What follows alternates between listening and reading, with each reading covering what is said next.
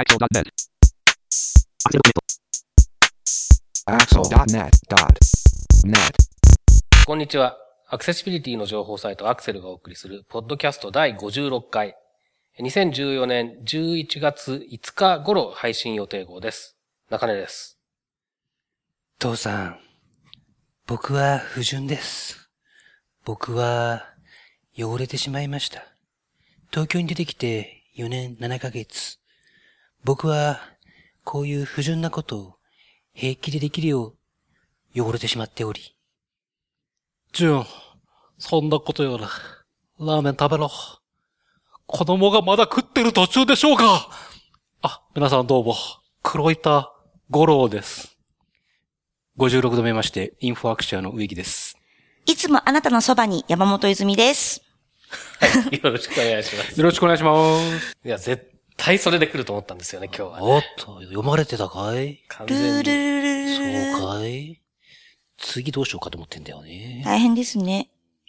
でも、だんだん、引くに引けなくなりましたそうだね。よ、弾けないよ、もう。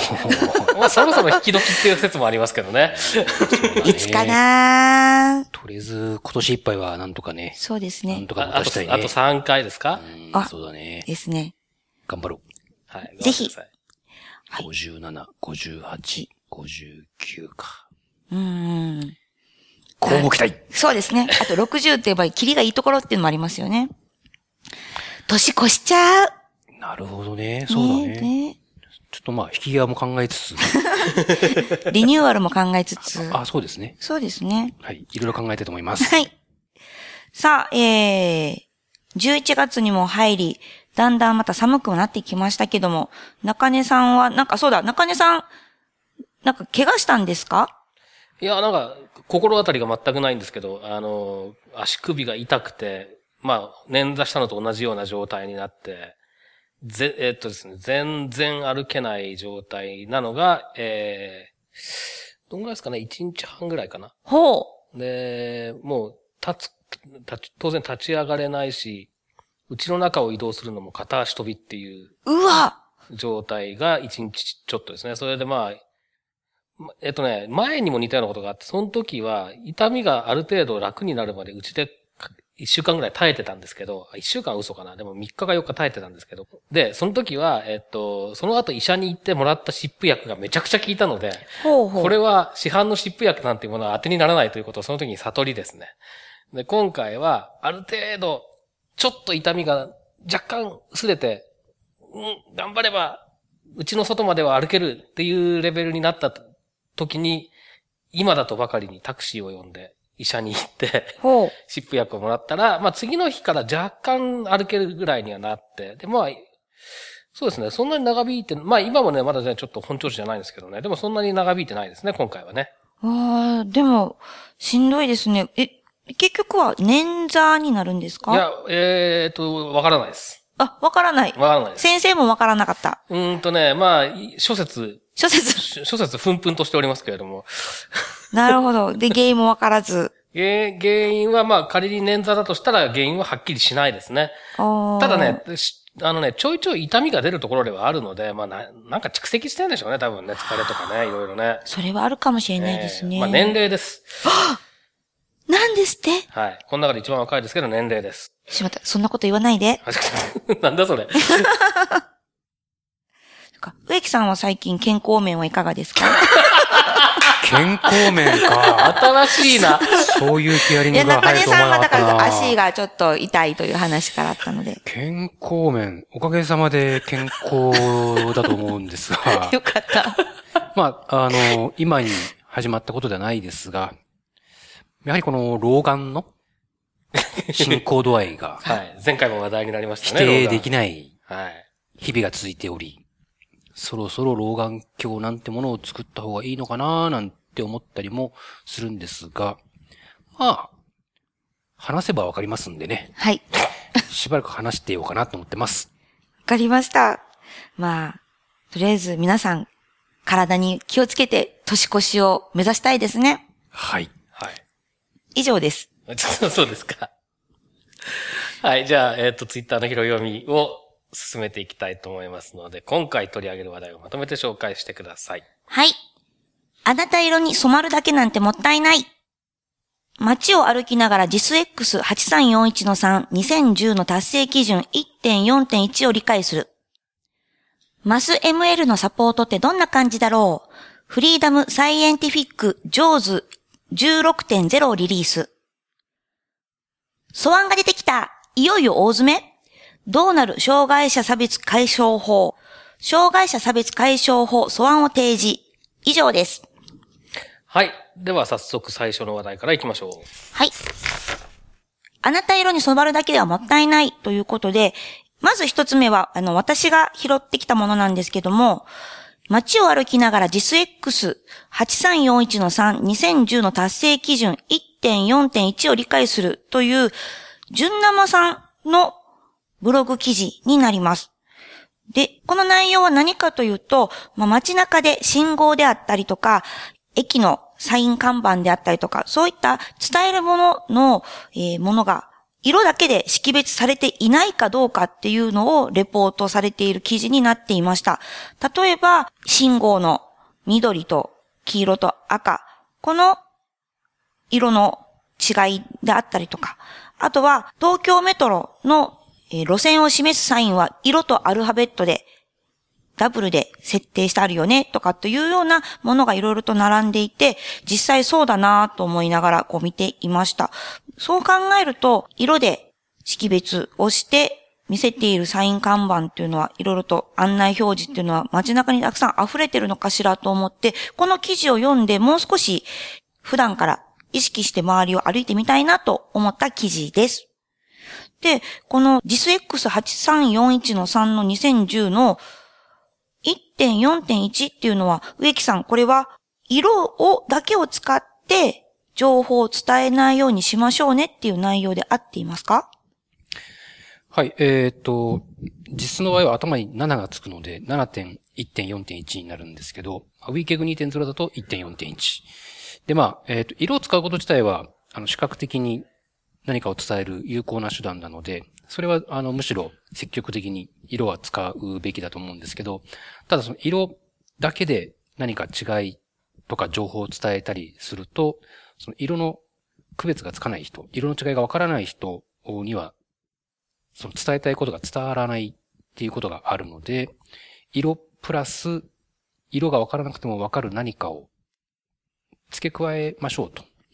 いうのが、えーこの達成基準の意図になります。なので、例えば、まあ、この野田さんの、純生さんのブログの例にもありますけど、MacOS のボタン、これも赤、黄色、緑って色が使われてますけど、色だけじゃなくって、マイナスとかプラスとかっていう記号も一緒についてるっていうことで、まあ見た目にはこれで色の違いがわからなくても、それぞれのボタンの機能だったり、意味だったりってことがわかると思うんですけど、まあこういう感じで、色以外、仮に色がわからなかったとしても、それが何かわかるように、一工夫しましょうというのが達成基準の意図ですね。なるほど。で、他にもなんか、純生さんのこの記事っていうのは3回ぐらいに分けられて紹介されているんですけど、もう一つ興味深かったのが、駅の新幹線とかの発車時刻表、例えば、えー何時何分に何番線っていう表示についても、えー見やすさがいろいろと改良されているよねっていうところで、そこから、あの、今年のノーベル物理学賞の青色 LED 発光ダイオードが開発されたことがどれだけすごいかっていう、これは記事が以前も話題になっていたんですけども、その発光ダイオードのおかげで、すごく物が見やすくなる、文字が見やすくなったり、えー情報がわかりやすくなったっていうこともあるよっていうのがすごく、あ、そっか、そういう技術っていうのはそういうのがあるんだなって思ったりですとか、あとはやっぱ、き、あの、もう一つあったのが、緑と赤の組み合わせって結構読みづらいよねっていうことがあったりもしましたので、えーまたこれ皆さんもぜひ読んでいただいて、確認しての、いろいろとね、今後の参考になるんじゃないかなと思いました。フリーダムサイエンティフィック、ジョーズ16.0リリースということで、これは中根さんですよね。はい。えーフリーダムサイエンティフィックという、まあ、アメリカの会社ですね、えーが、えー、ジョーズという、ジョーズというっていうのもなんか、今更な感じがしますけど、あの、Windows 用のスクリーンリーダー。えーこれを作っているところですけれども、が、まあ、英語版と、あとまあ、いくつか他、えっ、と、ヨーロッパ言語のやつも出てるのかなもしもしれないんですけど、まあ、主に英語版だと思ってください。英語版の JAWS 16.0最新版を、現地時間の10月28日にリリースしましたよということですね。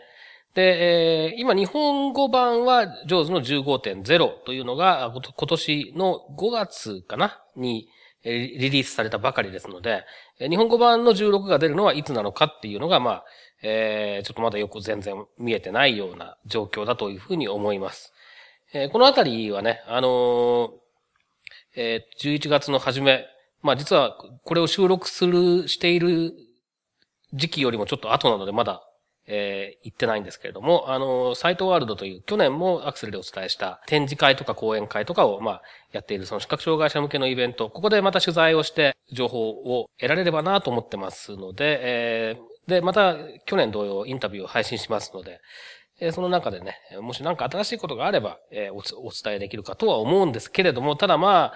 タイミング的にはまだわからないだろうなという気がしています。で、えー、JAWS 16、英語版の方の新しい機能ですけれども、まあ、いくつか挙げられてるんですけれども、えーまあ、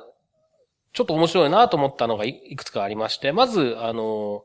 JAWS のコマンドって、えーっと、もう山のようにあるんですね。機能、多機能なので。なので、えっと、確かああいう機能あったんだけど、どうするんだっけみたいなことが起こるんですね。使い慣れていても。で、えっと、そういうことを解決するために、なんか特定のキーを押して、そこで、こう、コマンドのなんか名前なり、機能の説明なりを入れると検索されて、で、えー実行できる。あるいはそのキーストロークがわかる。みたいな機能が追加されたということで、これはまあ便利だろうなと思いました。これ、えすいません。えっと、コマンドっていうのはどういったものなんですか？コマンドというか機能ですね。だから、例えば、今、カーソルがある行を読むっていうコマンドだったり、あまあ、いろいろ、本当にいろいろ。えー例えば、ウェブを閲覧しているのであれば、今、えーこのページ上にあるフォームコントロールの一覧を出すとか。まあ、な、まあ、とにかく本当にいろいろあるんですけれども、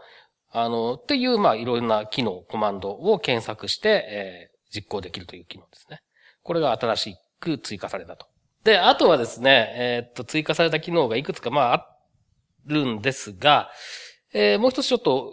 これはいろいろ意見が分かれるところだろうなと思ったのが、まあ、OCR 機能というのがあって、これは画面に表示されているものを、上手がまあ、正しく認識できなかった場合、つまりテキストデータが抽出できなかったような場合に、画面上にあるイメージを、まあ、OCR と同じように、スキャナーを使った時とと同じように、まあ、文字認識をして、それを、まあ、あの、ユーザーに伝えるという機能が、ちょっと前のバージョンからついてるんですね。すごい。で、えっと、これ確かに便利で、これまあスクリーンリーダーの機能としてはすごくいいなと思うんです。で、今度新しく出た JAWS の場合は、それがちょっと拡張されていて、えー画像をスキャンしただけでテキストがついてない PDF を、えーアクロバットリーダーで開きましたと。そうするとですね、まあ当然 JAWS テキストが抽出できないから読めないんですね。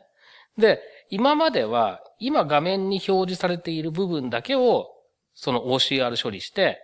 テキストを読み読み上げてくれるという感じになっていたんですけれども、今度のバージョンからは、えー今画面上に出てない部分も含めて PDF 全体を OCR しますよという機能になっているんです。で、確かに便利なんですよ。これはいちいちその、なんだろう、次の画面に送ってもう一回 OCR して、次の画面に送ってまた OCR してみたいなことやんなくて済むので、ファイル開いて、例えば50ページぐらいある、えー PDF であっても、一回実行すれば全部をもう、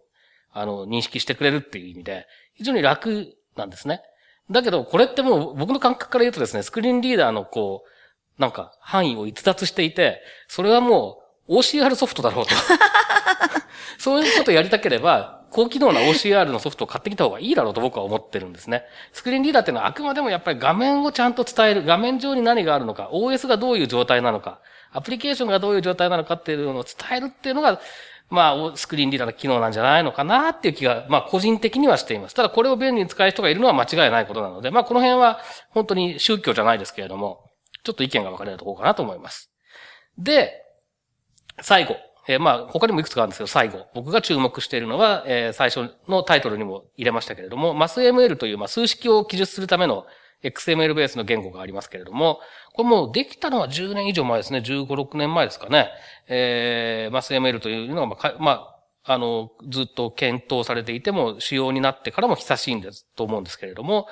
これを JAWS 16ではサポートしましたよと。つまり、まあ、マス ML で書かれたものがあると、ちゃんと数式として読み上げますよという、そういう、機能が追加されたということなんですね。で、これ、ちょっと、どういう風なのか、ちょっとデモとかもあるらしいんですけど、まだちょっとそ、あの、そういったものをちゃんと見てなくて、わからないんですけど、多分、あの、声の高さの違いをうまく使うとか、まあ、あと、あの、読み上げの、なんていうんですかね、あの、仕方を工夫するとか、まあ、いろいろしてるんだと思うんですけど、ちょっと新しい動きで面白いなというふうに思いました。はい。これ、植木さん、この、ジョーズ16の新しいリリースの件というのは、何か興味深いところはありますか？あ僕はね、高校時代ね、数学ができなくてね、テストでよく0点も取ったし、赤点もね、ずーっと取ってたんだよね。だから、マス ML? 数学でしょ？辛いね。辛いですよね。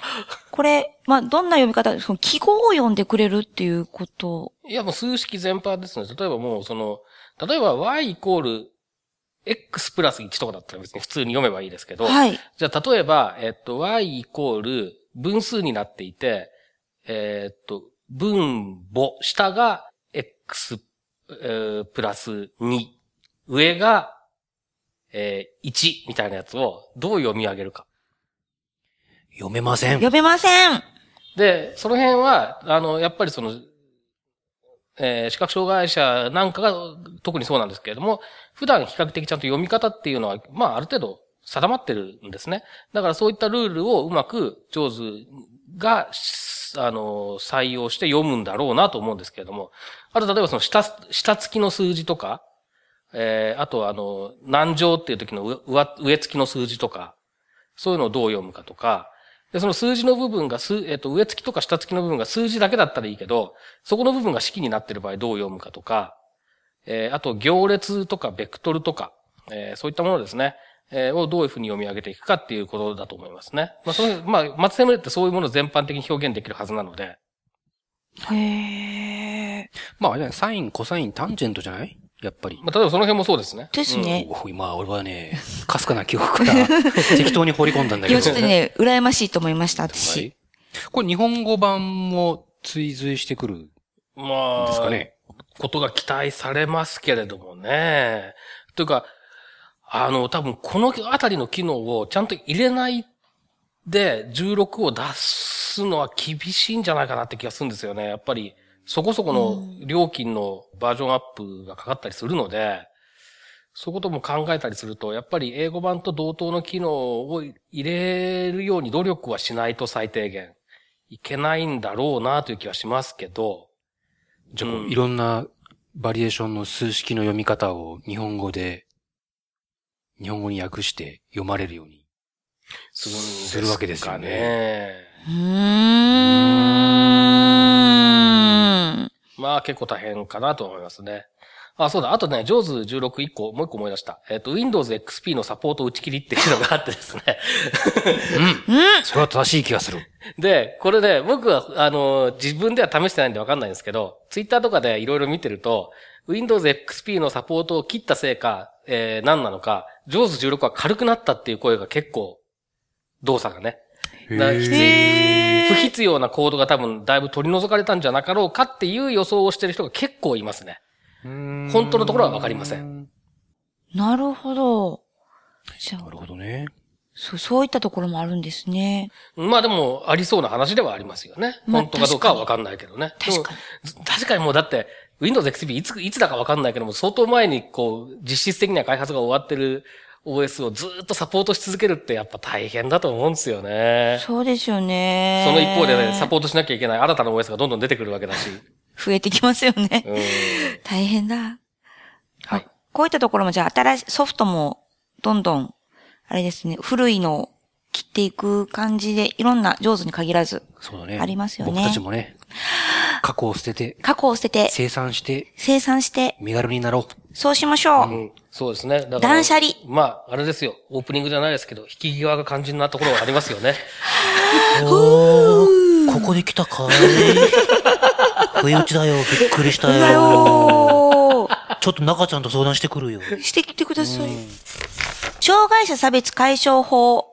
素案を提示ということで、こちら、植木さん、お願いします。はい、えー、と、このポッドキャストでも、7月に第49回でゲストでお越しいただいた梅垣さん、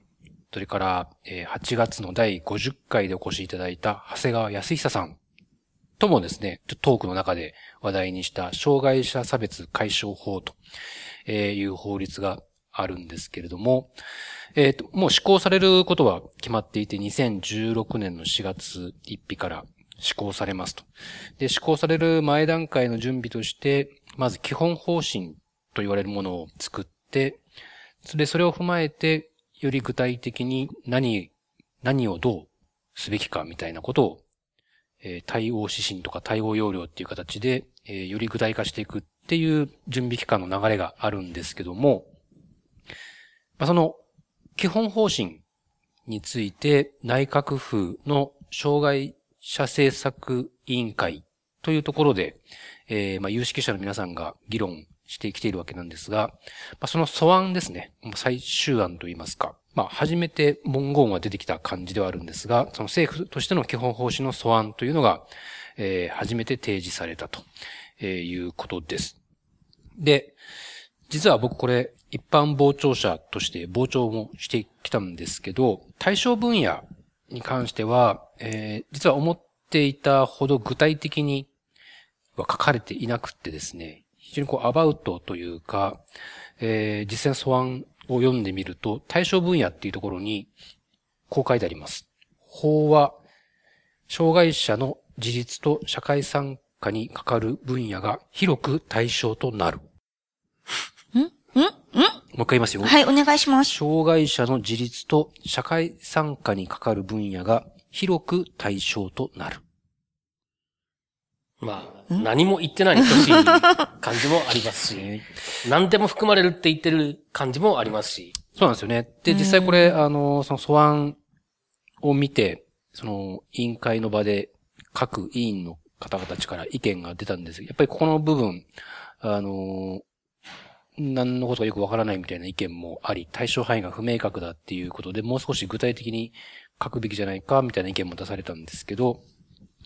ただまあ、僕らというか、ま、梅垣さんとかの関心事である、ウェブが対象になるのかどうかっていうことに関しては、まあ、この書きっぷりから言うと、なるっちゃなるし、うん、どうだろうねっていう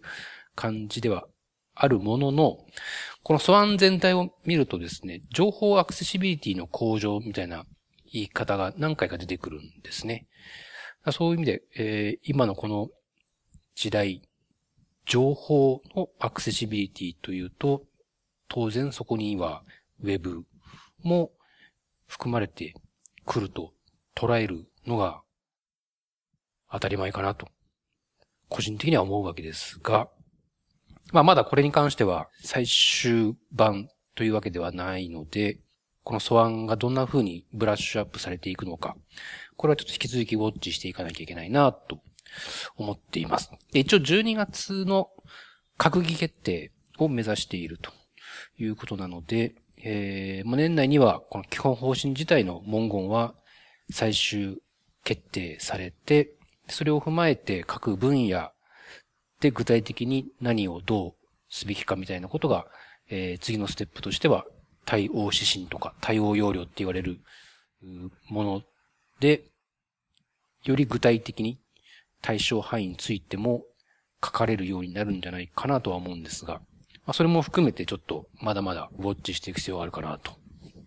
思ってます。はい。で、一個面白かったのが、その委員会傍聴したんですけど、情報保障という意味で、まあ、よくそのアクセシビリティのセミナー、えーとこの間幕張メッセの CTEC ジャパンでやった時もそうなんですけど、例えば PC 要約筆記。PC、え、これ何ですか？ひあの、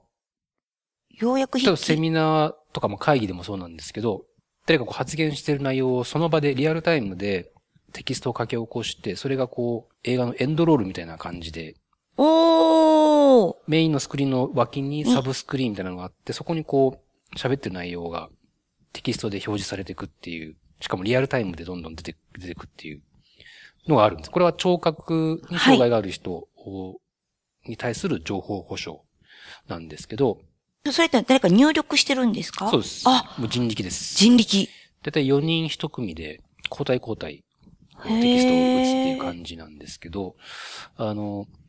今回その傍聴席って傍聴者が50人近くいたんですけど、傍聴席に大きなモニタ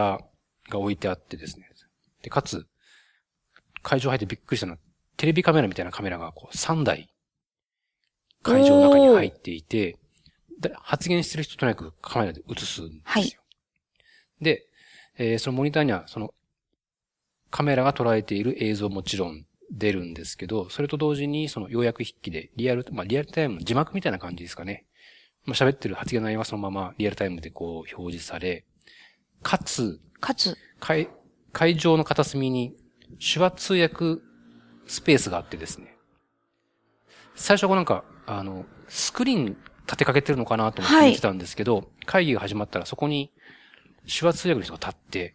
ずっと手話してるんですよ。ほー。当然それも固定カメラでずっと撮っていて、傍聴席のモニターには、発言してる人の顔がこうドーンと大きく出て、その下に、要約引け、まあ、字幕みたいな感じでリアルタイムでテキストが表示され、さらに画面の脇に、その手話通訳の人がこう、よく政見放送とかでこう、あはいあります脇に出てるじゃない。ああいう感じで、リアルタイムで、なんかそういうのが傍聴席で見られちゃうみたいな。多分僕が今までいろんな場に出てきましたけど、史上最強の情報保障というか、まあそれはうん。聴覚障害ある人に向けたものがメインではあるんですけど、ここまで徹底してやってるっていうのはちょっと初めて見たので、まあまあカメラも当然3台あるんで、スイッチャーやって、はいこうあ、切り替えるて人。も脇の方にはいてですね、なんかもうさながら本当にテレビ中継じゃないですけど、それぐらいのなんかスタッフと設備と、いやー、いやーすごいなと思って見てましたね。すごい。それ本当に情報保障ですね。そうですね。へえ。まあ、聴覚障害者の参加者だったり、傍聴者だったりのことを考えると、まあ、そこまでやって初めて、本当に、まあ、それでも十分かどうかはわかんないですけれども、やっぱりそこまではやんなきゃなってことなんだとは思いますね。その聴覚障害の人って、状況によって、あるいは育ってきた環境だとか教育によって、え得意なそのコミュニケーション手段がそれぞれ違っていて、手話の人もいる。手話がが第一言語っていう人もいるし、それから要約筆記みたいな文字ベースの、えコミュニケーションが得意な人っていうのもいるし、それから、えっ、と、唇を読む人っていうのもいるので、そう、だから当然そ、それで、えっ、と、顔、発言者の顔がちゃんと映ってとか重要になってくるんだと思うんですね。だからそういうことで、こう、どういう人でもそれなりに情報を得られるようにっていうふうにやってる、その、やり方はすごいなと思う反面、まあ、やっぱり、聞くからにコストがかかってる感じがして、そこのところをどういうふうにテクノロジーがうまく解決していけるのかっていうことは考え続けなきゃいけないんだなというふうに思いますよね。そうですね。まあなかなかその日常の会議とかミーティングとかあってそこまでやるのはなかなか厳しいでしょうし、いろんなセミナーとか講演とかでもね、なかなかそこまでの情報保障ってやりたくてもできなかったりするので、そこをいかに今後、まあもしテクノロジーによってクリアしていけるんだとしたら、早くそういう時代が来るといいなと思いますけどね。すごい。まあでもその、ね、えっと、やっぱり人が、えっと、熟練した人がやるっていうのが、多分、一番精度が高いんだと思うんですね、今はね。まあ確かにそうですよね。要約筆記にしても、手話にしても、はい。手話通訳にしてもね。うんだけど、やっぱりそこをある程度自動化したりとか、機械、まあ、今音声認識技術が結構そういうレベルに来てるとは思うんですが、その、ある程度機械がやったものを人が手直しすることによって、えー人にかかる負担を減らしていくとか、そういうこととかってどんどんできていくと思うので、ちょっと期待ですよね。そうですよね。まあちょっと大げさかもしれないです。そういう意味では、新たな雇用の場っていうんですかね。うん。雇用機会を作り出すっていうことにも、つながって、いくらその機械化が進んだとしても多分、人がいないとできないっていう部分が当分残ると思うので、そんな側面もあるのかなと思って見てますけどね。そうですね。で、特にその障害者差別解消法が、えー施行された後っていうのは、公共の場で行われる公共機関が、えー開催するような会議なんかにおいては、そういうもの、そういう体制っていうのが、今以上に必要とされるというか、意識されるはずなので、そういうところで、まあ、あのー情報保障も充実するし、まあ、雇用の場もある程度増えるしっていうようなことになっていけば、それはそれでまたいいことだなと思いますよね。すごい。で、じゃあ、そのテクノロジーといえば、もう一つそのツイッターのところに、あの、あれですよ、タブレットみたいなやつで手話をその場で音声化してくれるガジェットがついに登場というのがあって、カメラで手話をしている人を撮ると、えっ、と、なんだっけ、モーションセンサーで、その手話の内容を音で教えてくれたりとか、で、こっちが喋った内容をテキストで、えー表示してくれるので、相手に見せて、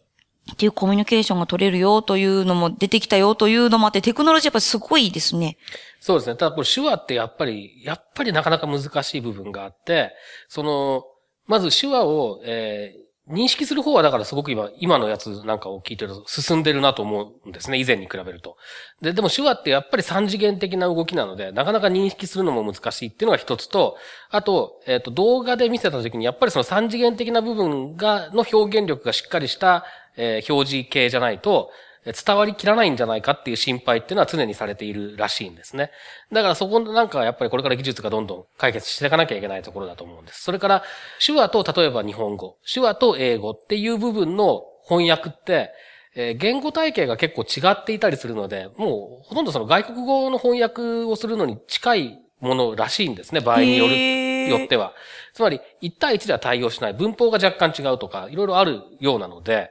だから、そういうところが難しかったりとかですね。なので、今のその、えっと、例えば、えー聴者、県、県聴者が喋る、聞こえてる人が喋ったものを文字にするっていう、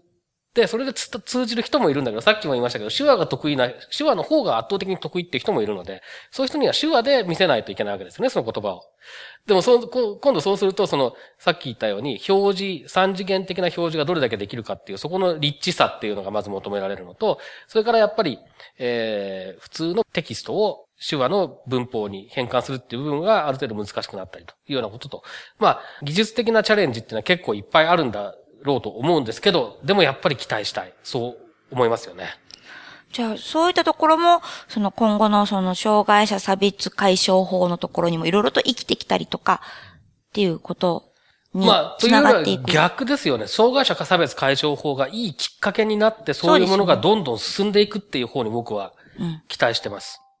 もう一度確認すると、これは、えっ、と、来年施行、あ、違う。再来年あ、さ、法律はもうできてます。あ、できてます。法律結構バクッとしてるので。バクッとしてそれをこう具体化、対象分野ごとに具体化していく流れの中で、まず基本方針。これは、えっと、全分野共通。こういう方針で、対応指針、対応要領を考えていきましょうっていう、まあ、一番土台になる部分。それが基本方針。基本これがえー12月の閣議決定を目指して今最終の取りまとめが進んでいると。でそれを踏まえて今度は、えっ、と、一応来年の夏までにっていうことらしいんですけど、対象分野ごとに何をどうすべきかっていう対応指針、対応要領って言われるものが、えー作られて、で、えー夏以降、再来年の4月までの半年強ですか。の期間が、まあ、周知徹底の期間。で、再来年4月1日から法律が実際に施行されると。そういうスケジュール感、流れになってます。じゃあ本当にまた先ほど、あの、植木さんも言ってましたけども、ウェブのところがどうなっていくのかっていうのを、私たちは特にウォッチを、ね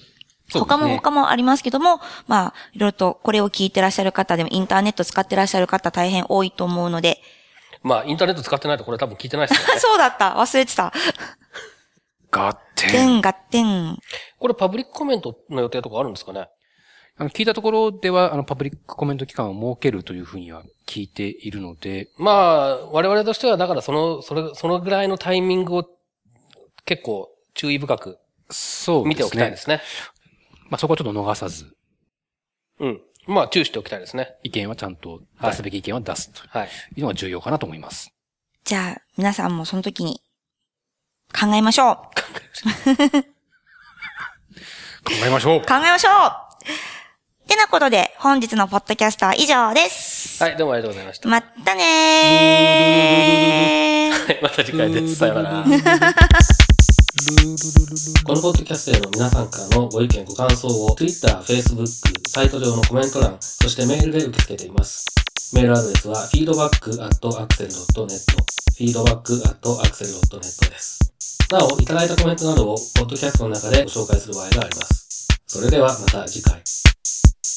まあ、あれですよ。オープニングじゃないですけど、引き際が肝心なところがありますよね。